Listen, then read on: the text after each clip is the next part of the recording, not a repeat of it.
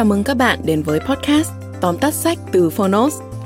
Trong podcast này, chúng tôi giới thiệu nội dung chính của những cuốn sách tiêu biểu mà Phonos lựa chọn, bao gồm những tựa sách bán chạy tại Việt Nam và cả những cuốn sách nổi bật trên thế giới nhưng chưa có tại thị trường Việt Nam.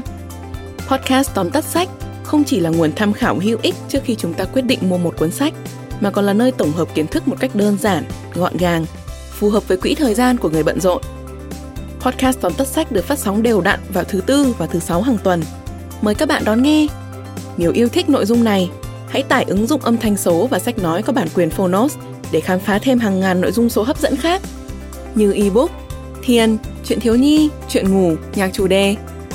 Còn bây giờ, hãy cùng lắng nghe những nội dung chính của tóm tắt sách hôm nay nhé.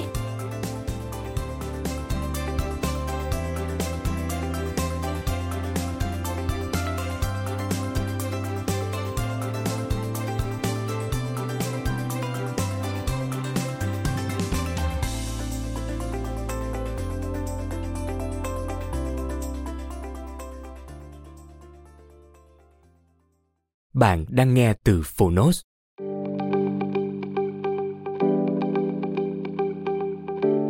Tóm tắt sách Thiết quân luật Extreme Ownership Tác giả Jocko Willing và Liv Babin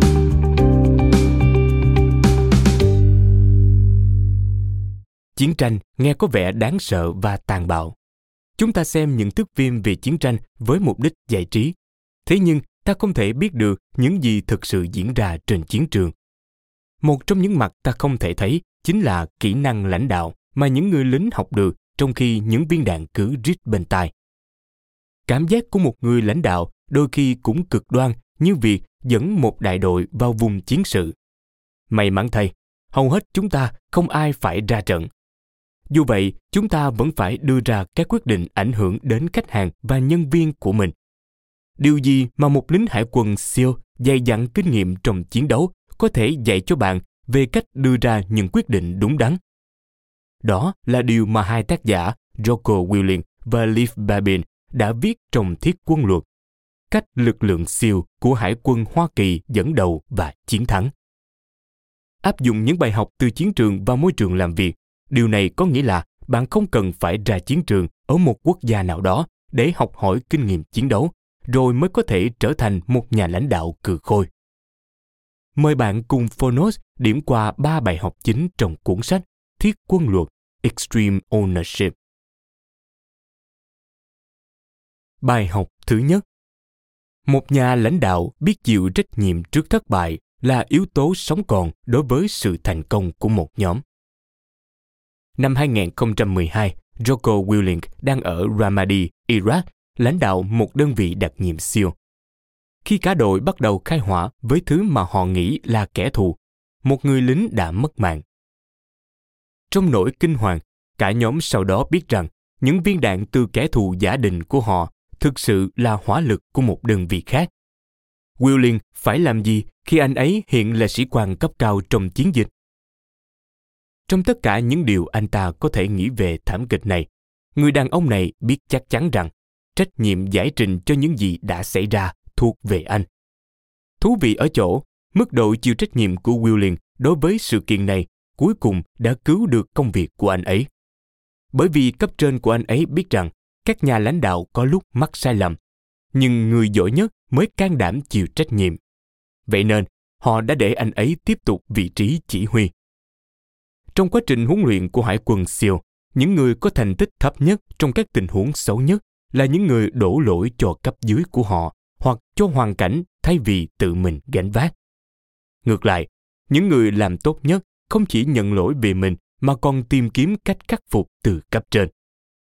Nguyên tắc cần nhớ trong lãnh đạo ở đây là thái độ của một nhà lãnh đạo thường truyền xuống các thành viên trong nhóm của họ. Nếu ban quản lý không chịu trách nhiệm về những sai lầm thì nhân viên của họ cũng vậy và không có ai đi đâu cả nhưng đối với những nhà lãnh đạo, hoàn toàn chịu trách nhiệm về các vấn đề.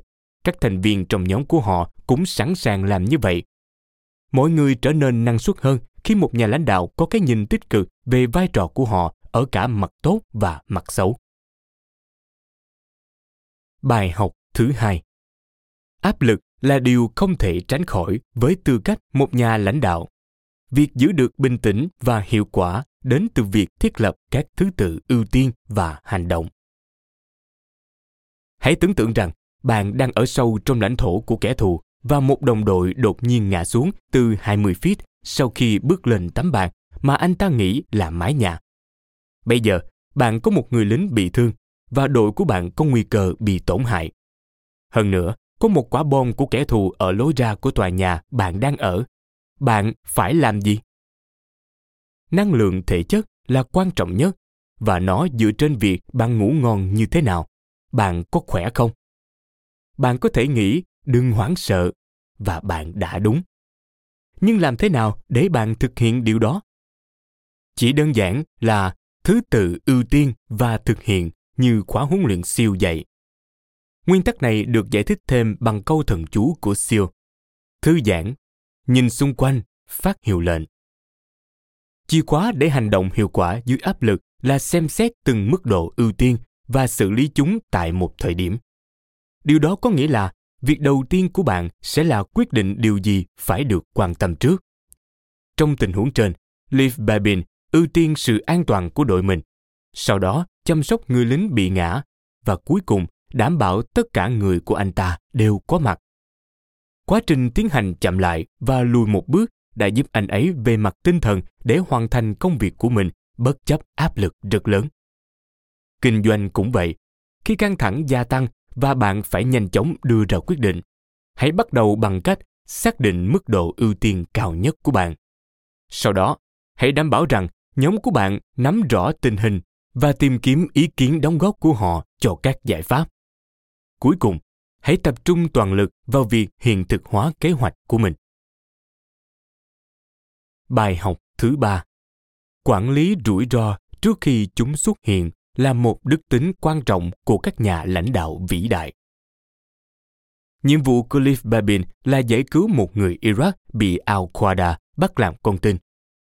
Không lâu trước khi thực hiện nhiệm vụ, sĩ quan tình báo cho Babin biết rằng con tin đã được canh giữ bởi súng máy trong bồn ke và bao quanh bởi thuốc nổ. Bạn sẽ làm gì nếu đột nhiên biết rằng rủi ro hành động của bạn đang leo thang? Thật ngạc nhiên, Babin đã chuẩn bị cho những rủi ro như vậy và tiếp tục với nhiệm vụ. Kế hoạch của anh ấy đã bao gồm những rủi ro đã được đưa ra, thậm chí trước khi anh ấy biết chúng thực sự hiện diện. Là một nhà lãnh đạo, Babin đã biết và hành động theo trách nhiệm của mình để xác định và lập kế hoạch trước cho những rủi ro tiềm ẩn. Vì sự tập trung của anh ấy với vị trí của mình, đồng đội đã sẵn sàng tiến lên phía trước mà không có bất kỳ sự chậm trễ nào. Bà Bin bây giờ sử dụng điều này như một kịch bản huấn luyện cho những người lính mới. Ở vị trí quản lý, bạn có trách nhiệm phải biết những nguy cơ trước mắt của bất kỳ dự án nào bạn đang thực hiện sự chuẩn bị của bạn cho những bất lợi không thể tránh khỏi này sẽ giúp đảm bảo thành công cho nhóm của bạn và mặc dù một số rủi ro khó lên kế hoạch trước nhưng bạn vẫn có thể giành chiến thắng bằng cách tập trung vào những gì trong tầm kiểm soát. Phonos vừa cùng bạn điểm qua những bài học trong sách thiết quân luật. Đây thực sự là những nội dung hấp dẫn và gây cấn. Chúng ta đã chìm đắm vào những câu chuyện trải nghiệm của tác giả trên chiến trường.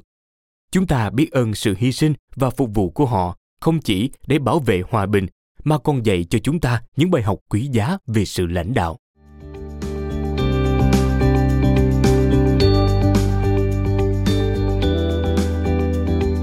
Cảm ơn bạn đã lắng nghe tóm tắt sách trên ứng dụng Phonos. Hãy thường xuyên truy cập vào Phonos để đón nghe những nội dung âm thanh độc quyền được cập nhật liên tục bạn nhé.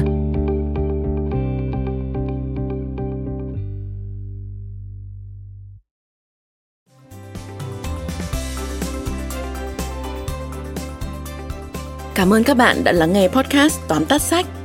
Podcast này được sản xuất bởi Phonos, ứng dụng âm thanh số và sách nói có bản quyền dành cho người Việt. Hẹn gặp lại các bạn ở những tập tiếp theo.